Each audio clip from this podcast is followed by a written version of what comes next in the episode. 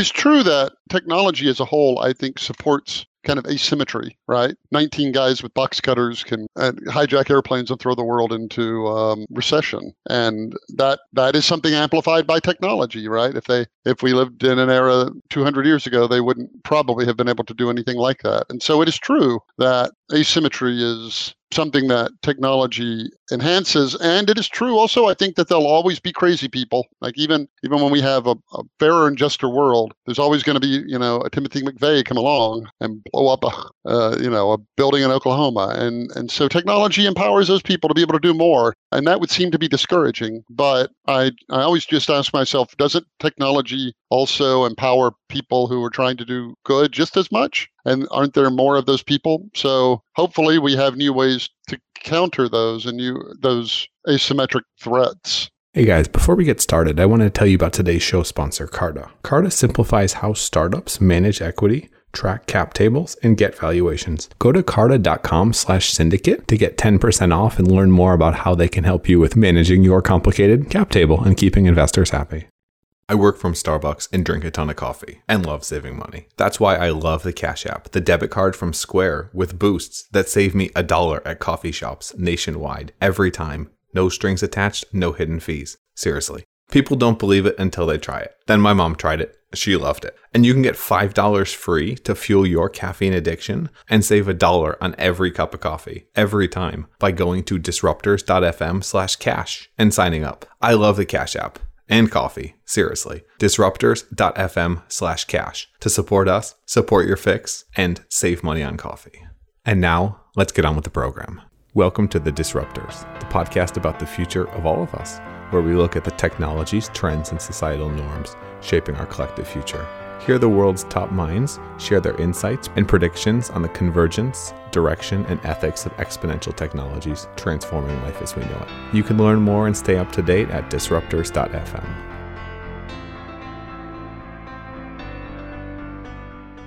What does it mean to be conscious?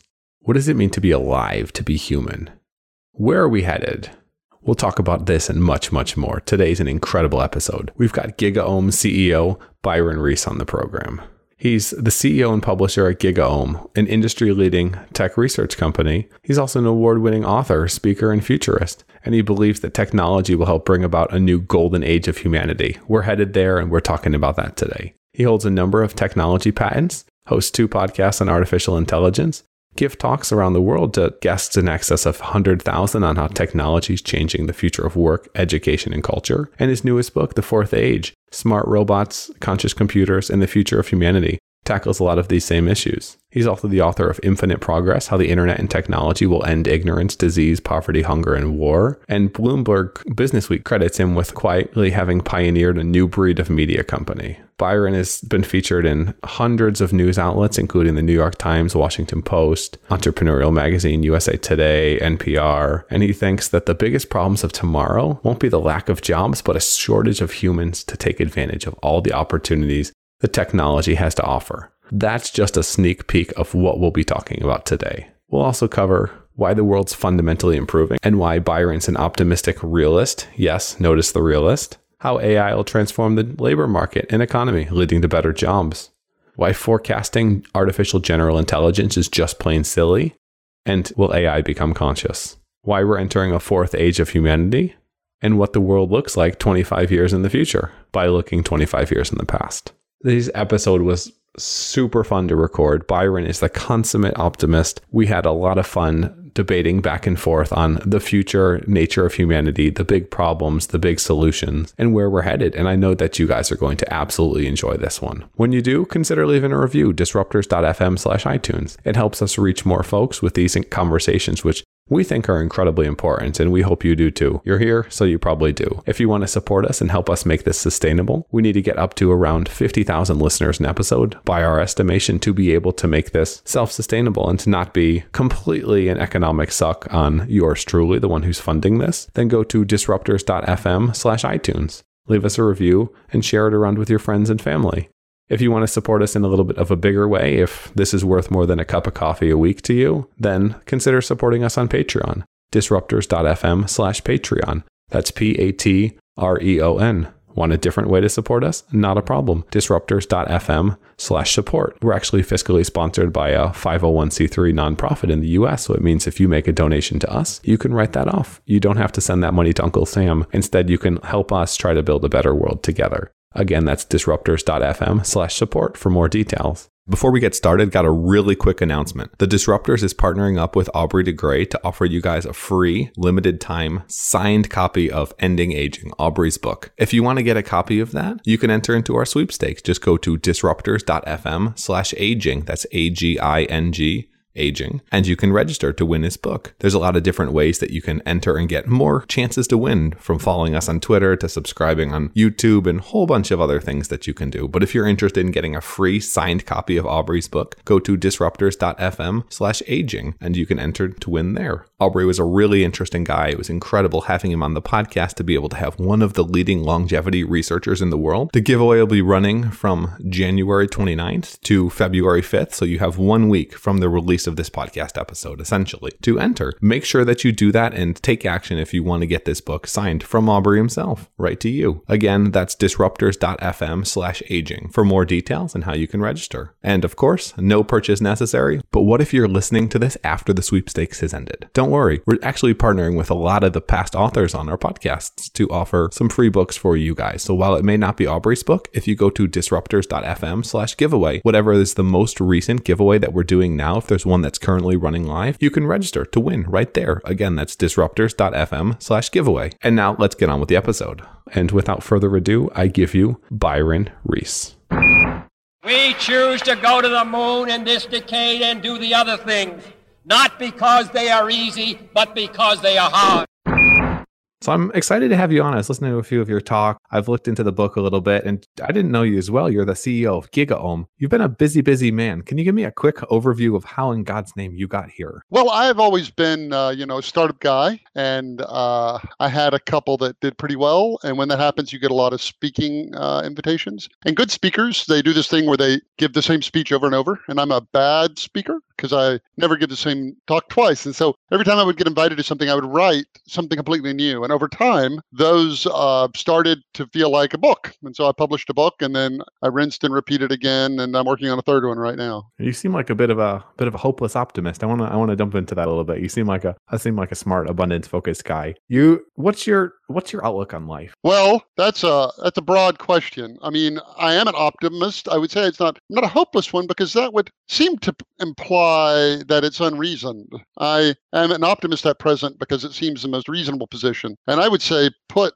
I guess I only kind of believe two things. One is that we discovered this trick a long time ago of technology to multiply what we're able to do. And so we can do more than before. You know, your body is 100 watts of power, and that's all you have. But with technology, you multiply that and you, you make it worth, work a lot more. And so technology has this habit of, of growing over time. Perhaps forever. Uh, it, it will only it will only ever cap out if there's a limit to human knowledge, and I'm not sure that there is. And so that's the first part of what I think. And then the second part is that I think that people on the whole are good. More people want to build than destroy. I think we know that because I don't think we ever would have made it this far if most people wanted to destroy. And so if over time technology empowers us and most people work for good, then that implies to me that someday we'll solve all technical problems. There are a lot of problems that aren't technical, don't get me wrong, but ones that are purely technical, and I think there's a lot of them, we'll live to see the end of. How many of those technical problems are also social problems that have technological solutions? I don't know. I don't know. That's a harder case.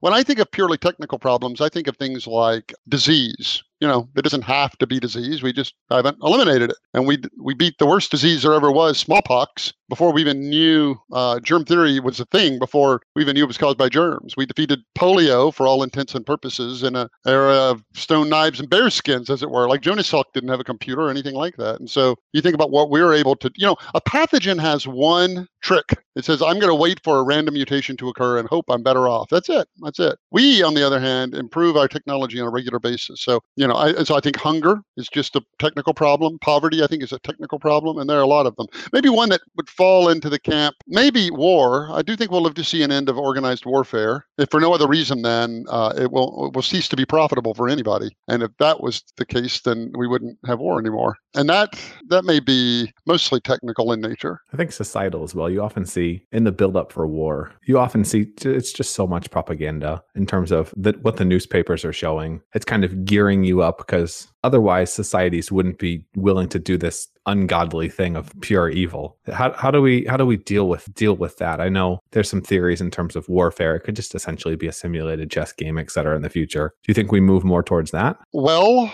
I get along with my neighbors of all races and creeds and nationalities. I don't, you know, go to war with them. Uh, in part, I think because they're humanized to me. They're people I know, and in part because we all kind of buy into the same system and we all are playing by the same rules and then and, and there's there's a method for settling uh, disputes between us, a peaceful method, and because of that, we have peace. We you know we sleep largely at, at peace at night. Between nations, however, it, it, we don't have any of that yet. We don't have any higher authority to appeal to. We don't have any arbiter of right and wrong. Uh, we're still very much uh, in might makes right mode, and the strong can can brutalize the weak.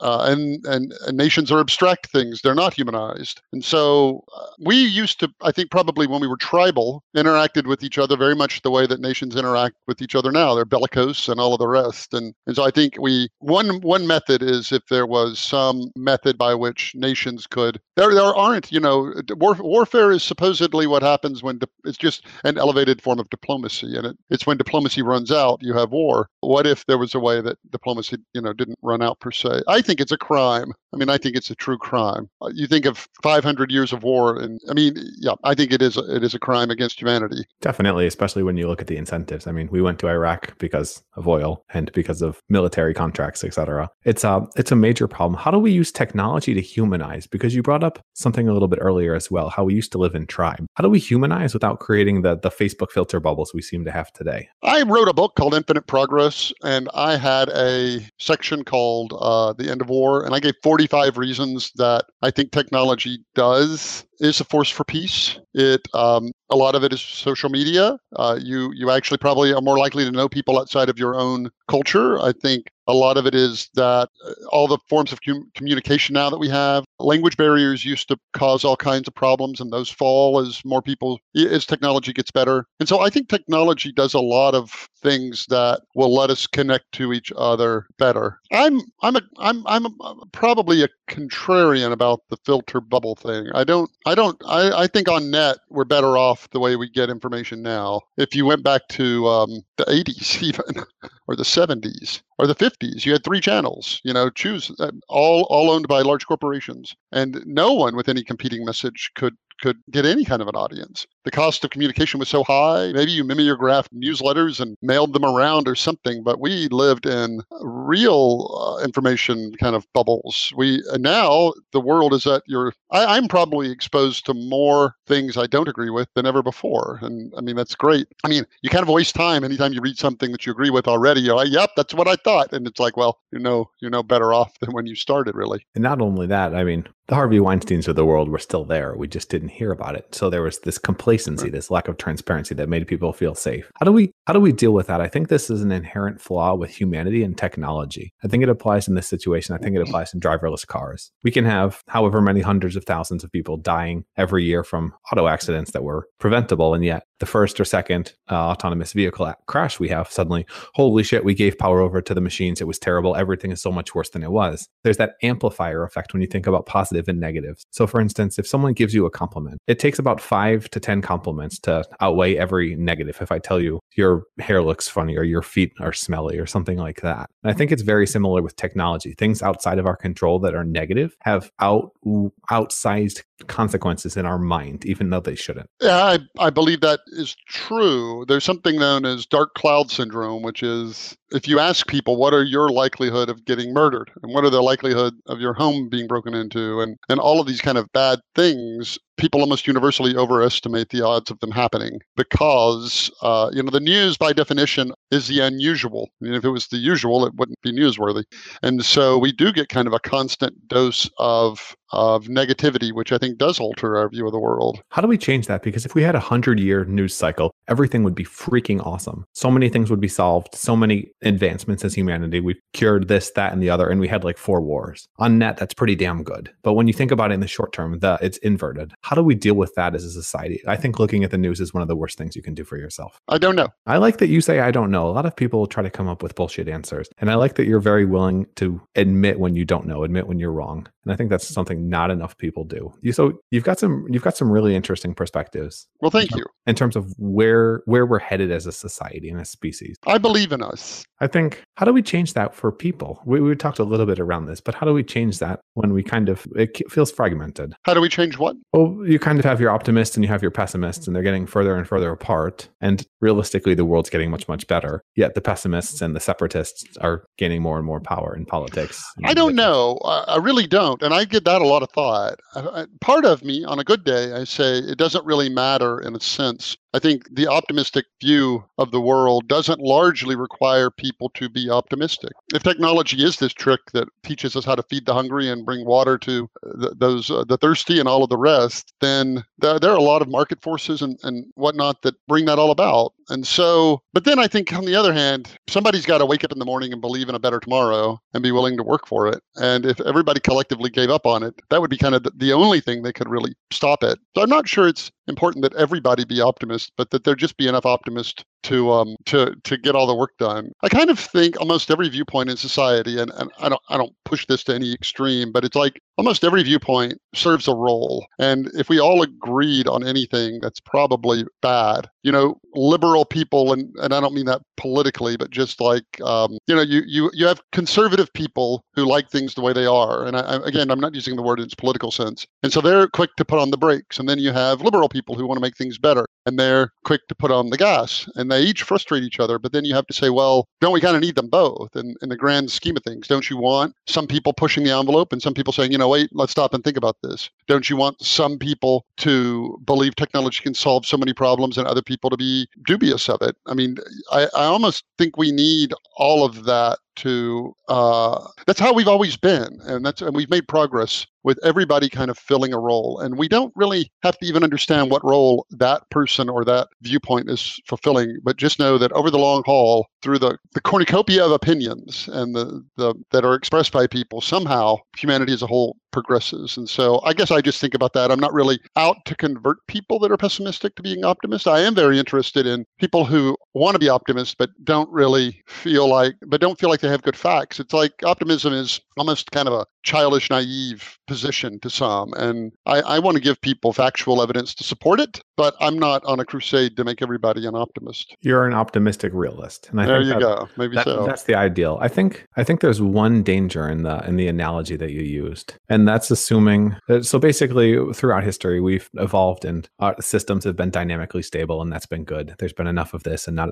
too much of right. that. And everything has progressed. But does that mm-hmm. change when you get into an era where things become more exponential? And it's not the the control the, the spikes become larger. So one person has outsized power. We have a president that can can blow up the world and seem seemingly is is nuts. You you have other situations like that. Is it does it get dangerous? Have we evolved past has technology progressed past what we're evolved to handle? It is true that technology as a whole, I think, supports kind of asymmetry, right? 19 guys with box cutters can hijack airplanes and throw the world into um, recession, and that that is something amplified by technology, right? If they if we lived in an era 200 years ago, they wouldn't probably have been able to do anything like that. And so it is true that asymmetry is something that technology enhances. And it is true also i think that there'll always be crazy people. Like even even when we have a, a fairer and juster world there's always going to be you know a timothy mcveigh come along and blow up a uh, you know a building in oklahoma. And and so technology empowers those people to be able to do more. And that would seem to be discouraging. But i i always just ask myself doesn't technology also empower people who are trying to do good just as much? And aren't there more of those people? So hopefully we have new ways to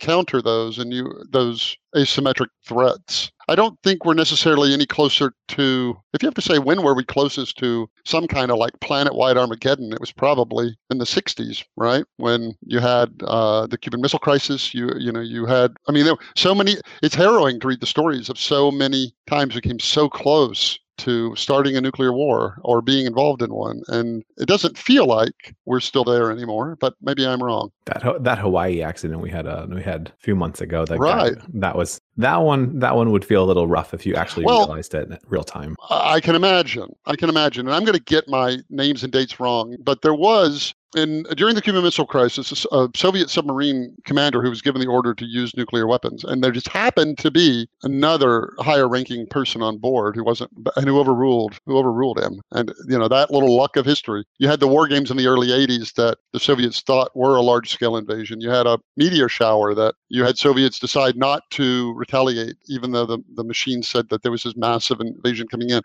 Maybe maybe we just don't hear about them. That all that still happens. I hope not, but it feels like maybe we um, went to the brink and have taken a step back from then. Yeah, it's crazy when you think about it, and it also explains some of the possible Fermi scenarios. So your your new book, The Fourth Age. I'm curious how you see the world changing. Why is now the fourth age? Well, it's my own, you know, kind of structure, and it just coincidentally there are a lot of other fourth books coming out all at once. Uh, so mine, you know, I'm I'm sure it can be confusing to anybody who's trying to keep up with this.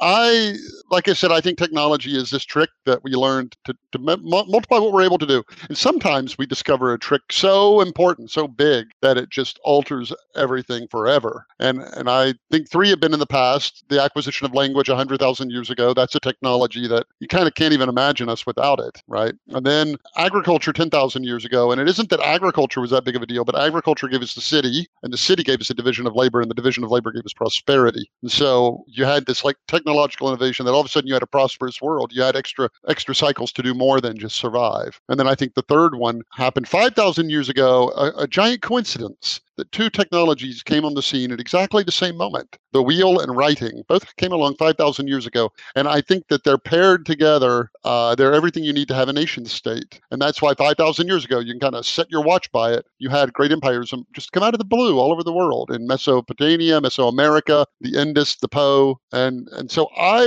argue that I think AI, whatever it is, it, and, and robotics uh, are a fourth age. They're on par with things like language. And the reason I think that, you know, we 25 years ago, the Mosaic browser came out. And if you had gone, and all all the web is is teaching computers to talk to each other. It doesn't have any smarts. All it is is a common protocol. So 25 years ago, we learned how to just make computers talk to each other, and, and we transformed society and created 25 trillion dollars in wealth. And I mean, everything's different. And AI has the potential to make everybody smarter. Imagine if, like, we all went to bed tonight and woke up with 15 extra IQ points each, all of us. You know, that's what AI does. Is a person holding a tool that's empowered with AI is as smart as that tool. And I think if somehow, you know, we're we're where we are on this planet because we're the smartest things on it. That's it. We're not fastest or the strongest or anything. We just happen to be the smartest. And if all of a sudden you make us even smarter, I think that's I think that's big news. So why wasn't the internet the fourth age then? Um, really, in, in the grand scheme of things, I don't know that that I mean you you can argue it. It's all arbitrary, but it, it let us do kind of a lot of things that we used to do.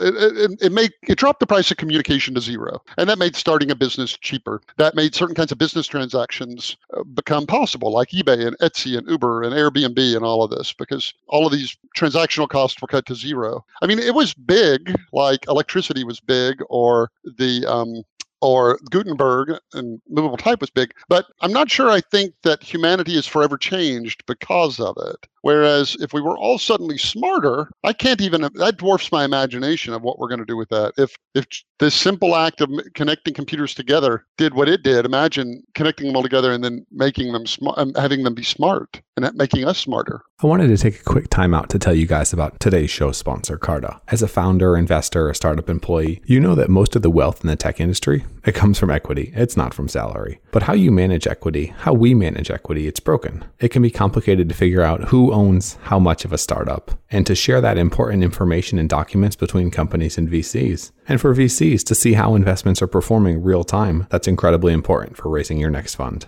Many investors and companies still use spreadsheets, paper certificates, and slow moving service providers to keep that kind of information on hand and to share with prospective investors. These tools and services that are used to manage equity, they're dated, they're slow, and it's funny given that VCs and CEOs are the ones creating the future. Picarda fixes the cap table equity management problem. They offer cap table management, valuations, full service fund administration, all in one platform More than 600,000 employee shareholders from companies and VCs at firms like Slack, Coinbase, Flexport, August Capital, Founders Fund. All these guys and more, they use Carta to manage hundreds of billions of dollars in equity. To simplify how you manage equity, use Carta. Get 10% off today at carta.com slash syndicate. It'll help you with simplifying the cap table, which will make it easier for you to raise money as a startup and easier for investors to get on board. carta.com slash syndicate.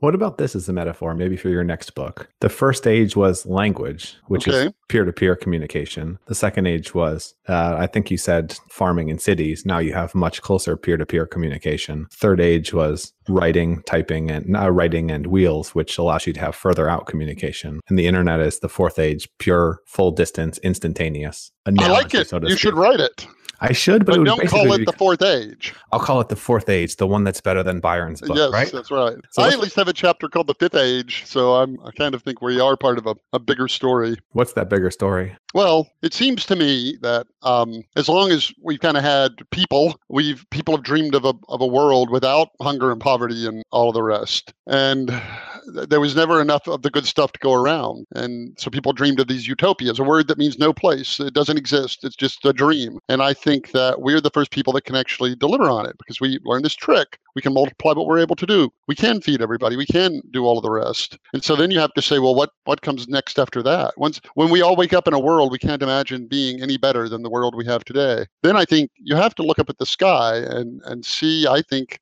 a universe that looks like it has a lot of room for us to expand into. My favorite, the universe's big analogy is if you take a grain of sand and put it on your fingertip, and then you hold your fingertip out at arm's length and look at that piece of sand, it's blocking your view of 30,000 galaxies. So that tiny speck of sand is keeping you from seeing 30,000 galaxies beyond that. And every one of those galaxies has 100 billion planets. I mean, 100 billion stars. And so I would love to think someday there'll be a billion planets, each with a billion people on them, all empowered to to achieve their their maximum potential. Someday. When is that? When would you give us a 50% chance of having some off planet colony? I don't know. It's discouragingly slow, isn't it? I mean, Yeah. if you would ask when we were in 1970, if you had asked that question, you would have would be there by. I mean, you would you would not have guessed beyond 50 years later, where we are now, that we wouldn't have even been back to the moon. Do we need another pissing contest? We had the US. And I don't know, Russia. Now maybe. Elon and Jeff. Maybe, maybe that's what we need. I don't know. I would love right now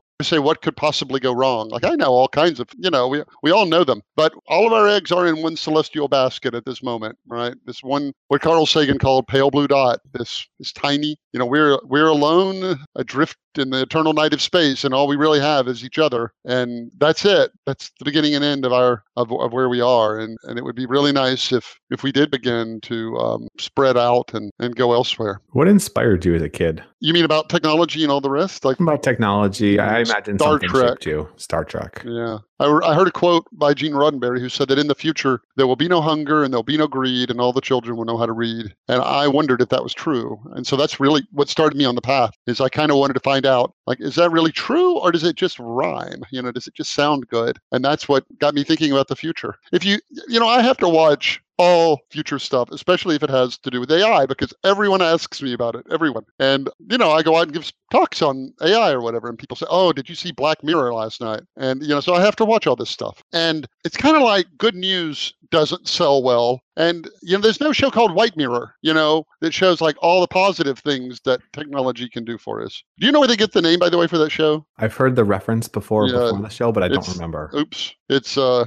it's the the black of your of your mobile device, that shiny black. And so there's you know, uh, so there's all of this stuff. So I have to go see Elysium, you know, with Matt Damon, and I have to all these movies. And I I used to just have like a bad attitude about it. I would sit there just stewing in my seat, thinking this isn't going to happen. I, it just plays on people's fears. And and then I read a quote by Frank Herbert, uh, who said, um, "Sometimes the purpose of science fiction is to keep the future from happening." And I said, "Ah, okay, I'm going to start thinking of these as cautionary tales." And so now I have much more peace with it. I can I can go and watch this stuff and and what have you. But if you say, well, would some show about a positive humanity? Would that a positive future? Would that be interesting? And of course, that is the Star Trek universe, and that did inspire. It's not just me. You know, you talk to those people at, at NASA today, and uh, and and they say it was it was that. All of those things, you know. There's an X Prize to make a, a tricorder because sometime in the past there was a tricorder. You know, Uhura had a Bluetooth device in her ear, and you know we build the Bluetooth device Uhura had. And now, you know, we science fiction in many ways shapes the future because it you know shapes what we think is possible and shapes what people get up and do. And so I would say for me it was Star Trek. And shapes what we try to avoid, which I think is incredibly important yeah. and prescient. That's one of the issues I do have though with science fiction is it's part of the purpose of this podcast is people, in my opinion, create the future they envision. I think there's a lot of reasons why people are scared about the future. And a lot of those reasons come from Hollywood because mm-hmm. dystopia sells. I remember I heard somewhere they were doing a poll to see which which utopia that there were a couple of different options for the styles of utopia people most resonated with and there were six different options. Five utopias and then one was like your life today. And universally people chose the life today because something seemingly hardwired inside us resisted that utopia that too easy that lack of purpose that whatever it is. Do you think there's something there? No i i mean i i kind of don't. I mean i think hungry people want food and i think poor people don't want to be impoverished and i think people don't want to grow up in violence and they don't want survival to be their full-time job and they want to be educated and they want to have you know, I started a website once called happynews.com, and it was for this very reason. I said, I want to report positive, upbeat news to be kind of a, a you know, kind of be a yin to the yang of all the rest of the media so that I knew nobody was going to like make mine their only news site. What I wanted people to do was like consume the news wherever they wanted to, and then right when they were at a point of despair, flip over to my site and, and see the, the other half of the equation. So we always tried to run stories. Like if, if an automotive plant did a big round of layoffs, we would find an automotive plant that was hiring a bunch of people and we would run that story because you know otherwise you don't you don't get a full picture and so i used to go on these shows and people would say why what makes people happy and i spent a long time thinking about it and in the end i think people are happy to the extent they believe they control their circumstances that they have agency in their own life that they're not subject to, to the whims and forces of others. And and you can only do that if you have some amount of good health and you have some amount of financial security and you have some amount of education and all of the rest. And so I think people very much want all of that. And you have parts of the world where everyone has that. And those people generally aren't miserable who, who live there. Um, you've got countries, you know, like um, Iceland has, uh, in a good year, they have no murders on that whole country, the whole island. In a bad year, they have like one or two, and um, and they have you know universal literacy. I mean, I'm not just extolling the virtues of Iceland, like in particular. There are places in the world where you have prosperity and literacy and happiness and all of the rest. And I don't know any reason the whole world can't be like that, and I don't know any reason to say people don't want that. I think everyone wants that. I think so too. I just thought it was worth bringing up. I know a lot of people. If you told them, okay, tomorrow uh, you don't have a job and you don't need a job, I feel like a lot of people would feel lost. I don't know that that would ever happen, but I mean, there's you can I can look out my window and and and see right now and see 50 things that need doing from my uh, office window, and uh, and I'm sure once those 50 things are done, I can spot a whole lot more. I mean, the the world it used to take 90% of us to grow our food, and so that was a full time job for everybody. And now in the West, it takes 2% of us, and the 98% are freed up to do more. It's interesting because um, in 1930, Maynard Keynes wrote an essay, and he said in 100 years, so now, real GDP or real income will be eight times higher than it is now. And because of that, people will only work 15 hours a week. And lo and behold, he was right about almost everything. He got the economic number right. Maybe it wasn't eightfold, whatever it was, it was substantially more, X 5x, 6x in real dollars. Uh, and, and we hit it, exactly what he said. And yet we all still work the same number of hours. And, and so people ask the question, like, I have all these productivity tools. Why am I still working so hard? Like everybody has probably asked that question. And the answer is um, you can actually work 15 hours a week as long as you're willing to live like a middle income person in 1930 did. In other words, you live in 600 square feet, you don't have air conditioning, you don't have medical insurance, you don't have a college degree, you grow your own food for the most part, you don't eat out, uh, you make a lot of your own clothes and all the rest. And so, if you kind of want that lifestyle, then you can work 15 hours a week and probably achieve that lifestyle. But what it turns out is we all wanted more than that. We all still want to work because you you you want other things now. And so, even if we had to work less all of a sudden, people would say, "I'm just going to stay late at the nuclear fission plant because I want the latest hover car or whatever." Now, the good news is we're not totally materialistic because technology also freed up a lot of time at home, right? Like I don't have to haul up water from a well anymore. Well, I guess I never had to, but and we use that time. We don't work that time. We use that time to invent hobbies And so it seems like we, we want to spend 40 hours a week or whatever your number is working productively, and that number is going to stay the same no matter how wealthy we get. It's an interesting perspective. Do do humanity's desires scale linearly with humanity's means? That I think is the central question. There may be no limit to our desires. We, you know, our desires may be inexhaustibly high. We better hope not. That's uh, that's always a formula for disaster. Right, right. So you've been you've been praised for the way that you run GigaOM. I've heard it's a different type of media company. You guys have been pretty darn successful. I've actually published a couple articles there as well. But I'm curious on your thoughts on GigaOM, the state of the media industry, the state of the tech industry, where we're headed. Well, we're our our mission is, is very very specific to the to, our, to the moment in time, and so there's all this technology confronting enterprises, and even even CIOs, even people who their full time job is just to keep up with it, really can't in any meaningful way. It's so we live in a in a world where you know it's a cliche how fast everything's changing, and technology, you know, like just as soon as you get used to the cloud, there's the edge cloud and AI and AI on the edge. I mean, it just constantly changes and constantly new, and so I, our mission is simply to help enterprises make sense of that. And so we try to take technology areas and kind of help people help people get oriented in them and understand what's going on. So in that regard, we're not actually a media company so much. We're, um, I mean, we are and we aren't, but uh, our, our real mission is is we publish research that enterprises use to make their technological technology investments more impactful. So you guys are a little different than most media in terms of the business models, I would imagine. Right. How do we fix that though for the media industry as a whole? It's the, the ads and uh,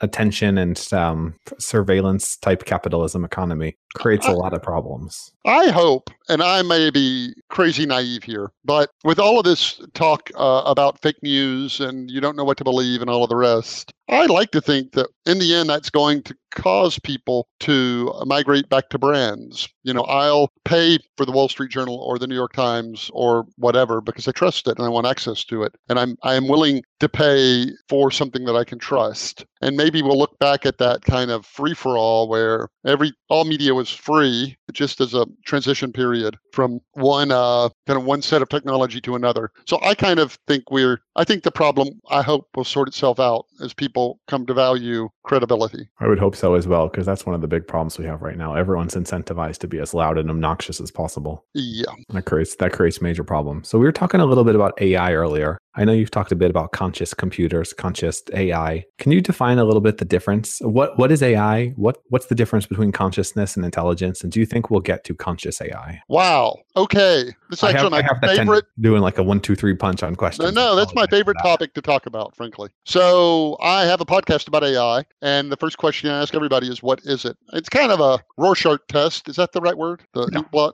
Question because there is no consensus definition. And so you kind of can't understand how people think of it. The reason there's no consensus definition is there's no consensus definition of intelligence. We don't know what it is. Interestingly, we don't have a definition that we all agree on on what life is or death or any of the big stuff. I think that's kind of interesting. But regardless, everybody can agree we divide AI into two large buckets. Well, one is uh, narrow AI, and that's what we know how to do today. And that's a, computer program that can do one thing, like um, play chess, spot spam in your inbox, or what have you. It can do one thing. And we know how to do that. And when you hear Elon Musk or other folks say, I think AI is an existential threat, they're not talking about that. They're talking about the second bucket, and that is an artificial general intelligence. It's an AI that is as smart and versatile as a human. You can ask it, What should I get my spouse for Christmas? And then you could ask it, uh, What's uh, paint me a painting and write a poem and make tea or whatever. And it would do it. It would figure it out if it doesn't know how. And that's a technology we don't know how to build. And if you ask people in the industry when we'll have it, the answers vary from five to 500 years, which is meaningless. It's like if you dropped your dry cleaning off and they said it'll be ready in five to 500 days. It's like it doesn't tell you anything useful at all. So the technology people are afraid of is this general intelligence. And that's the one we don't know how to build. Now, put a pin right there for a moment. Consciousness is oh actually let me let me say something else. If you were to ask if, when i ask people on my show do you believe we can build this general intelligence? Virtually everyone says yes. And if you dig down as to why, people in the Bay Area who work in AI almost all share a single premise, and that is that humans are machines. And so the logic is simple. You are a machine, your brain is a machine, your mind, whatever that is, is a machine, is mechanistic, and,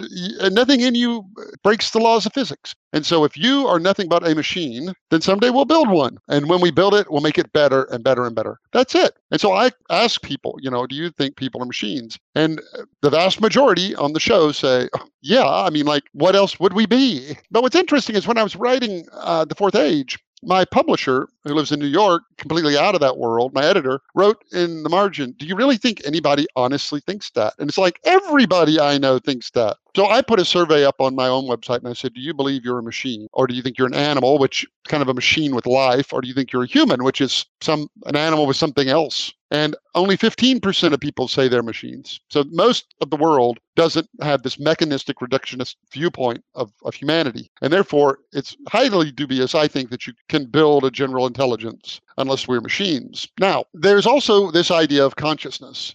Now, people say we don't know what that is. That isn't exactly true. We know exactly what consciousness is. We just don't know how it is that people are conscious. So, what is it? It is the experience of being you. So, you can feel warmth. A computer can measure temperature. Like, think of the difference between those two things. A computer can measure temperature. You feel and experience warmth. Whatever that delta is, that's what consciousness is. Now, the challenge is it's the, it's the last great scientific question that we don't know how to ask. We don't know scientifically, and we don't know what the answer would look like. We don't even know what a scientific answer to that question would even look like. How is it that matter can experience the universe? Can can experience it. And so there are a lot of theories that it's fundamental, that it's universal, that it's it's everywhere, that everything has some amount of it. I mean, there are all kinds of, of theories, but none of them even come close to satisfying any kind of scientific definition of proof. I mean, they're like speculations. So, could a machine ever? Be- so, I'm, I'm about to wrap up here. So, we have these brains we don't understand. I mean, that's putting it nicely. Like, if I were to say, "What color was your first bicycle?" Uh,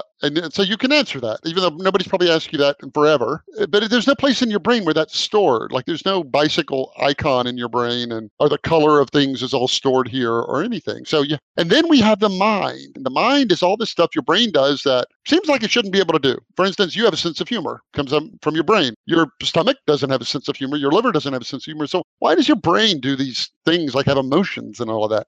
And then we have consciousness. We don't even know how to even think about that um, scientifically. Now, so again, Bay Area types to group them all in a bucket, uh, say all of those things have to be mechanistic, and therefore we can build it. We don't have to understand it; we can build it because it's all just physics. But if you don't think that, if if if you say no, there are too many unknowns, I'm not convinced we can build it, then that's another viewpoint, a minority viewpoint, by the way, uh, among those in the AI world. I can only think of like three or four guests I ever had on the show out of 80 that said they didn't think it was possible to build one. Well, I think mm, I wouldn't say human beings are mechanistic. I would say that there's a lot about human beings that is mechanistic, probably 99%. That, so what is to, the 1% in your mind? Conscious versus versus subconscious thought and subconscious actions. I think the conscious is what we experience and the 99% is what your body's doing. It's the breathing, it's uh-huh. um, calming you down when you're sleeping. It's brushing your teeth without thinking about it. It's the things that you don't think about. But I think it's that 1% that makes us human. I was talking to an interesting neuroscientist. I think it was yesterday. They're all interesting. I have they are, they are all interesting. I think we need more neuroscientists in tech, yeah. especially Jesus, especially now. And we need them not optimizing, not optimizing the freaking ads and click through rates on Facebook. But that's a that's an entirely different story. I think I think the saying it's impossible is always a bad idea. It's also always a bad idea to say always. But I think assuming that the only way to create artificial general intelligence or consciousness is the human way is kind of like assuming the Earth is at the center of the solar system. It's incredibly ignorant and egotistical. I've got to imagine there's other ways it can be done as well.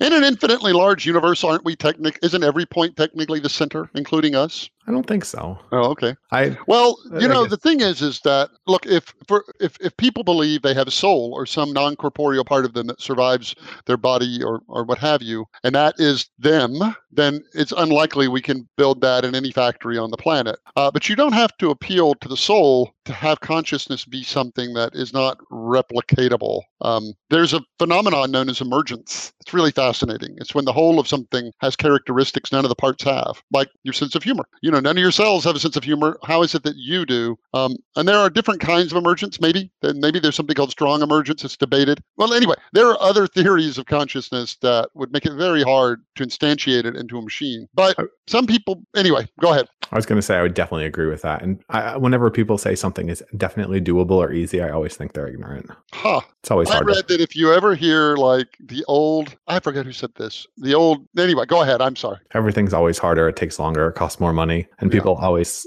over assume what they're able to do. That said, the the one thing where I think about AGI potentially is uh, Oppenheimer when they invented the atomic bomb. I want to say the day before they were having a conversation on if it was even possible, and one of the main guys said, "I don't think it will ever be doable." And the next day, bada boom, we uh, we had the bomb. So, or we had the technology to make it happen. Sometimes there are just those quantum leaps, those black swans. Well, I will say this if it is possible, it is inevitable. I mean, whatever is possible scientifically will eventually do because scientific progress continues to advance. Not necessarily here, but yes. Right, right, right. It- it's a it's really interesting when you think about it that way, and then we can get into the multi worlds uh, questions, and we can go we can go a lot of different ways on this, and I think a lot of those would be would be completely different full podcasts. So.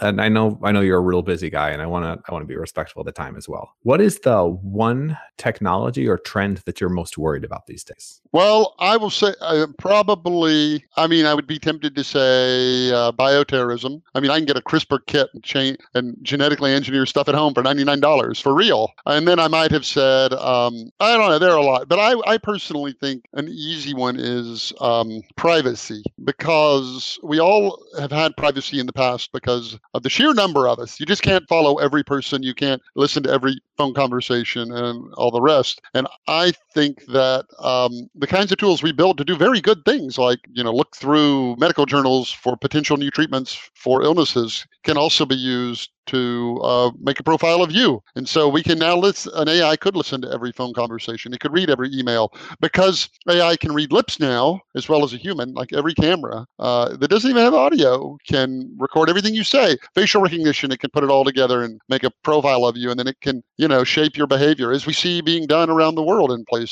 Um, so I think a technology, it's a technology that the price of liberty is eternal vigilance. One of the founders said, and I think that we just need to be really careful that we, as as the capabilities to watch everyone comes into being, we legislate that we can't watch everyone because that's not really kind of a world we want to live in.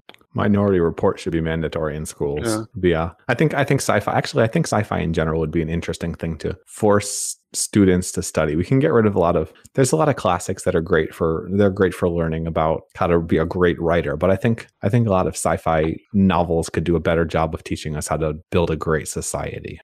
My uh, June Burke was my ninth grade high school English teacher in 1983, 84, and uh, we did science fiction all year, and I remember that year so vividly. We read probably your favorite 1984. one too, right? Absolutely, we read Brave New World. We read all, all of them, and those have stuck with me my whole life. I mean, I don't care what happened in Madame Bovary, but but man, those those things we read in ninth grade, those shaped me. Absolutely. Shout out to teachers. Now, one one last one before we start to wrap up. What technology outside of what you've talked about today are you most excited about and why?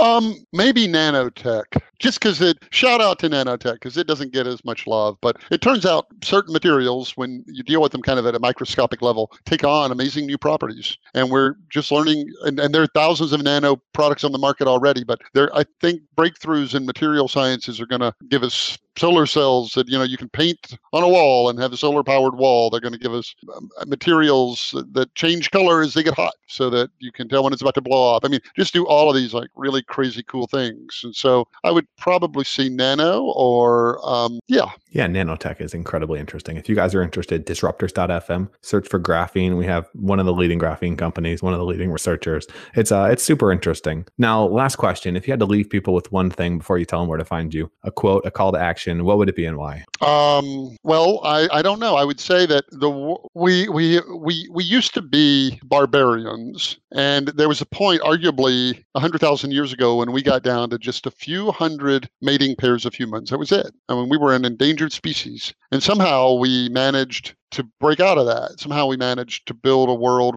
of civilization where we have laws, we have human rights, and we have all of these these things where we uh, progressively extend the, the circle of who we regard as like us till it's everyone, hopefully. Um, to, to get to that point in, in our long arc of history and then to somehow think the future is bleak, I think defies reason. Respectfully, I, I submit this that we we are we're evolved to be a timid species. Like I, somebody said I don't know who, but some smart person said that it, it was better on our ends uh, to our for our ancestors to see a rock and think it was a bear and run away than to see a bear and think it was a rock and just hang out. And so we became very skittish about the world, and it served us well, and it got us to where we are. And and I, I kind of think it's helpful to just just recognize that's our bias, that's our built-in bias, and and to know that it's not necessarily rational it's just how we happen to be and that a better world really is possible and we're all related so let's stop being let's stop being dicks and having racism and borders and problems with others i think i think that's a i think that's a good takeaway for people byron this has been a this has been a really fun one i had um, a great time i'm glad you did and I, I, like it you have not everyone has a sense of humor but you've got a solid sense of humor i think it's somewhere from the stomach right there you but, uh, go right where's the best place for people to find you learn a little bit more about you and the books um